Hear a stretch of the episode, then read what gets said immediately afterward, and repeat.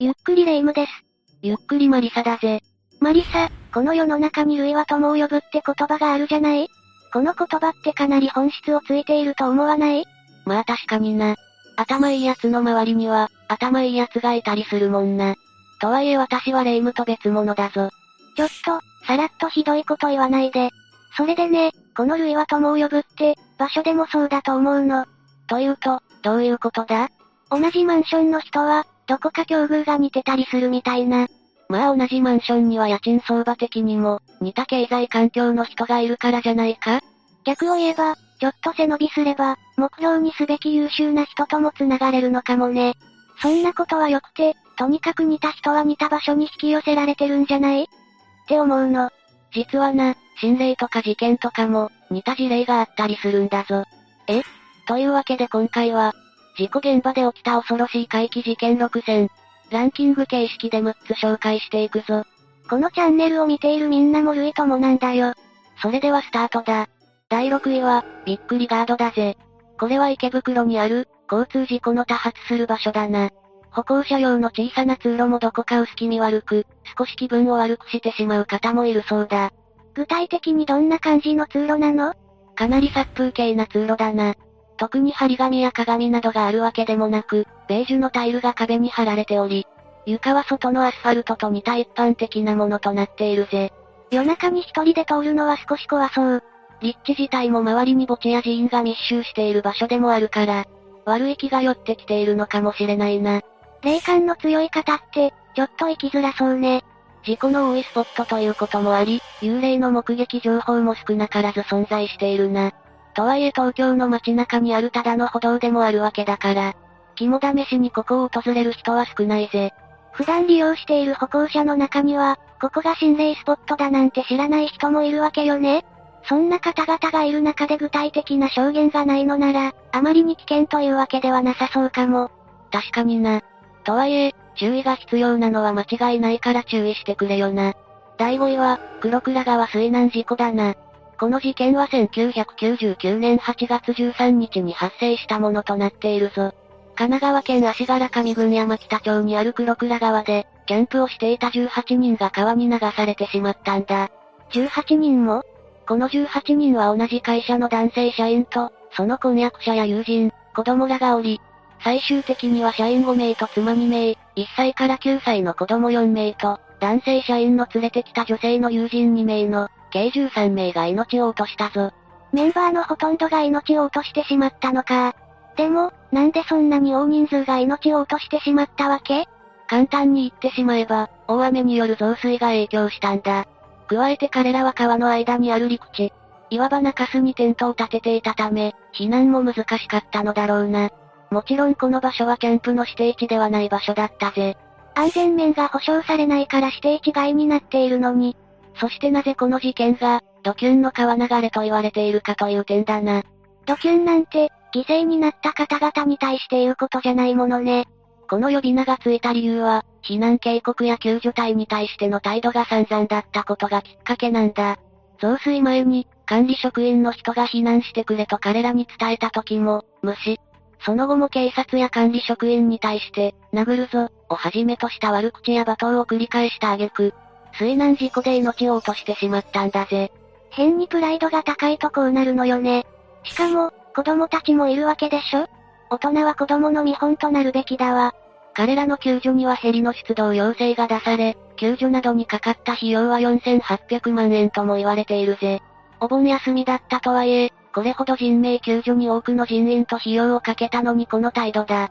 これはネット上でもかなり批判的な意見で溢れたんだ。彼らに救助に使った費用を払わせるべきだのなんだのとな。確かに、元はといえば、避難警告を守らなかったのが悪いわよね。そんな水難事故の中で、現地を写した写真がとんでもないものを写してしまったんだ。救助された子供を救助隊が抱きかかえる写真で、背景に人の顔が浮かび上がっているんだぜ。え？え？まさか、この場所も実は曰く付きの場所だったの？もしかしたらな。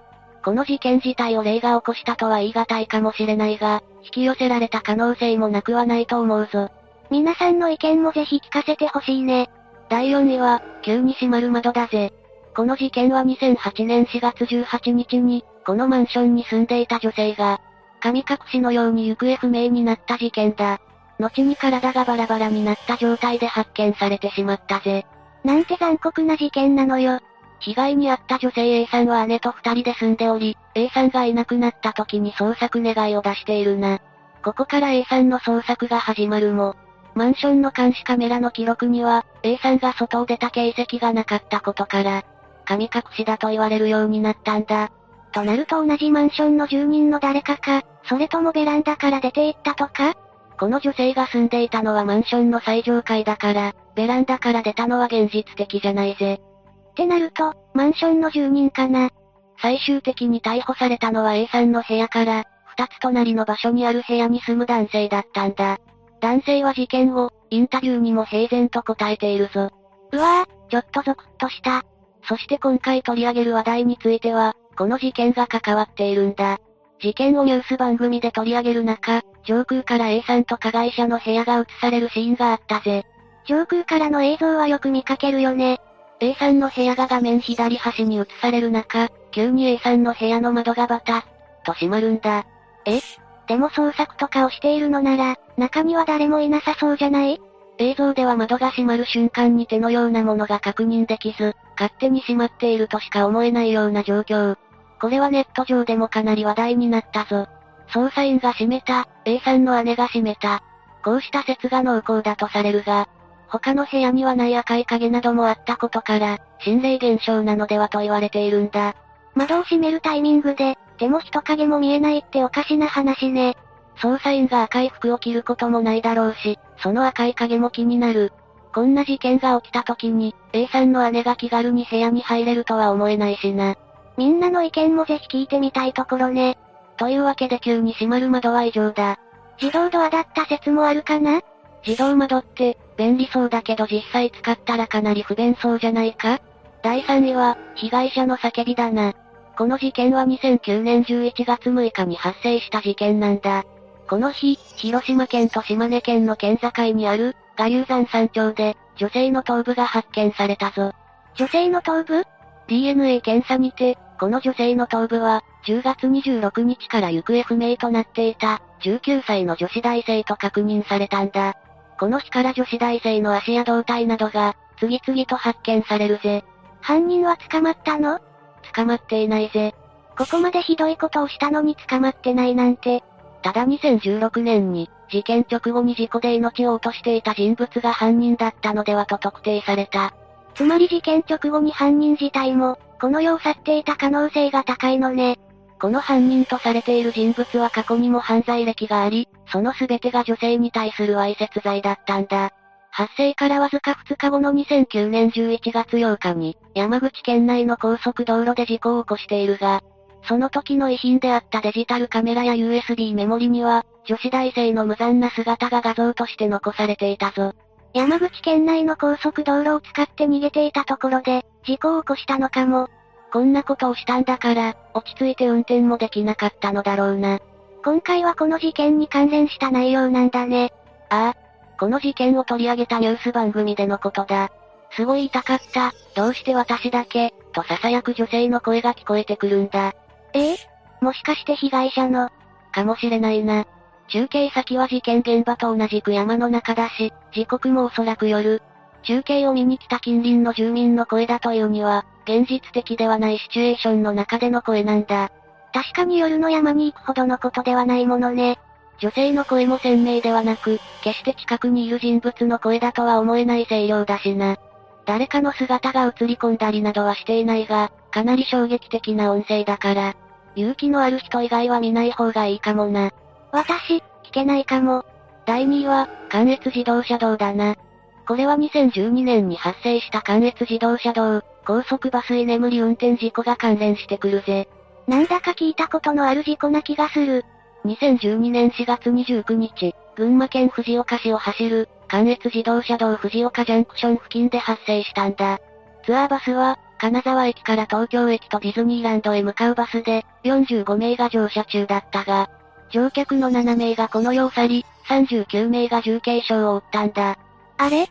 人数増えてない ?7 たす39って46じゃない。運転手でプラス1ってことだな。この日の午前4時40分頃のこと、緩やかな左カーブのところで左側のガードレールに接触し、そのまま高さ3メートル、厚さ12センチの防音壁にバスが正面衝突。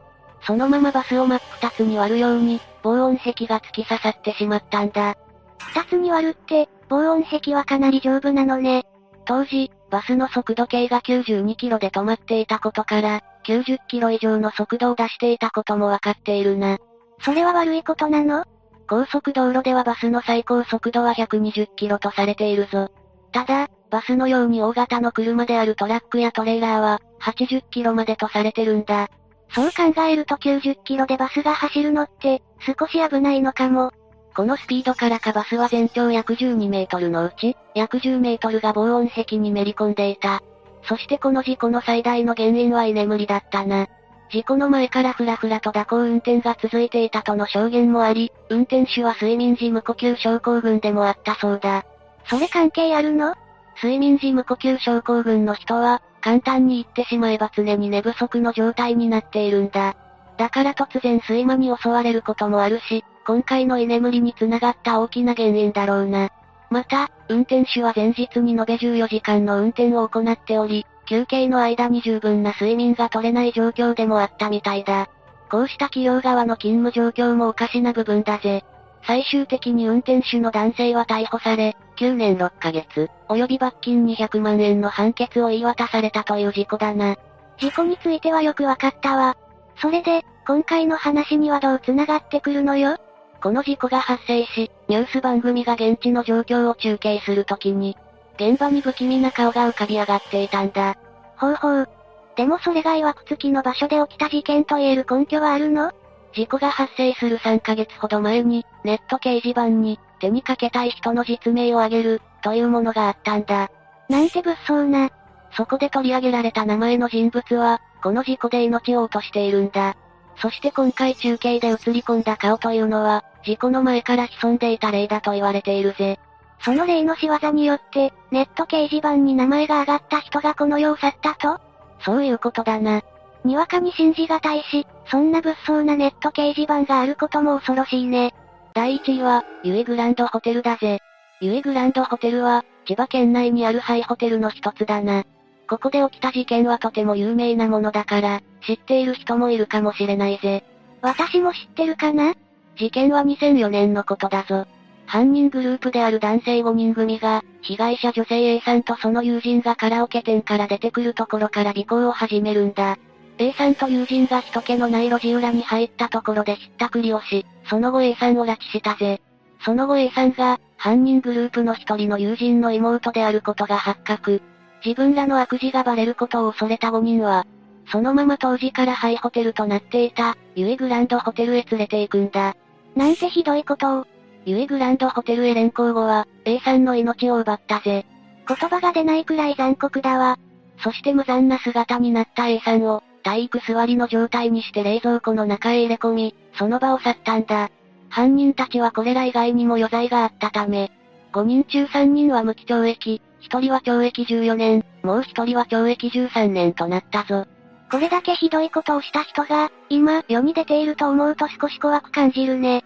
無期懲役になった一人は、留置所の中で自ら命を絶っていたそうだ。これだけひどいことをしたら、罪の意識でそうなってしまうのかな。そんな事件があったユエグランドホテルでは、その他にも様々な事件が起きているんだ。まず一つは、ホテル内で遺体が発見されたという話だぜ。なんでそんなことが起きたの？詳しい状況はわかっていないが、ホテル内の2階の一部屋だけが焼け焦げた状態なんだ。ポイントは一部屋だけが焦げていたという部分で、火事などが原因で起きるはずがない状況だろ確かに、起きてほしくないけど、そう信じざるを得ないわ。そして二つ目が、カップル間で発生した事件だな。このユイグランドホテルがまだ経営していた頃に、とあるカップルがここを訪れたんだ。その時にカップル間で喧嘩が勃発してしまい、その勢いで命を落とすまでに発展したことがあったそうだ。こういった事件がきっかけで、悪い気が集まっているのかもしれないね。ここ自体は心霊スポットとしても千葉県内屈指の、だそうだから遊び半分で行くことのないようにな。事件が起きてしまうほど、人気もなくて危険な場所なんだからね。というわけで解説は以上だ。変な人が集まっている場所は、そういう場所が多いのかも。いい人がいる場所に意識して行ってみるといいかもな。じゃあ実家にでも行こうかな。それでは今回はここまでにしよう。みんなの知っている曰く付きの場所も教えてほしいな。ぜひコメントに書き込んでみてくれよな。それでは、最後までご視聴ありがとうございました。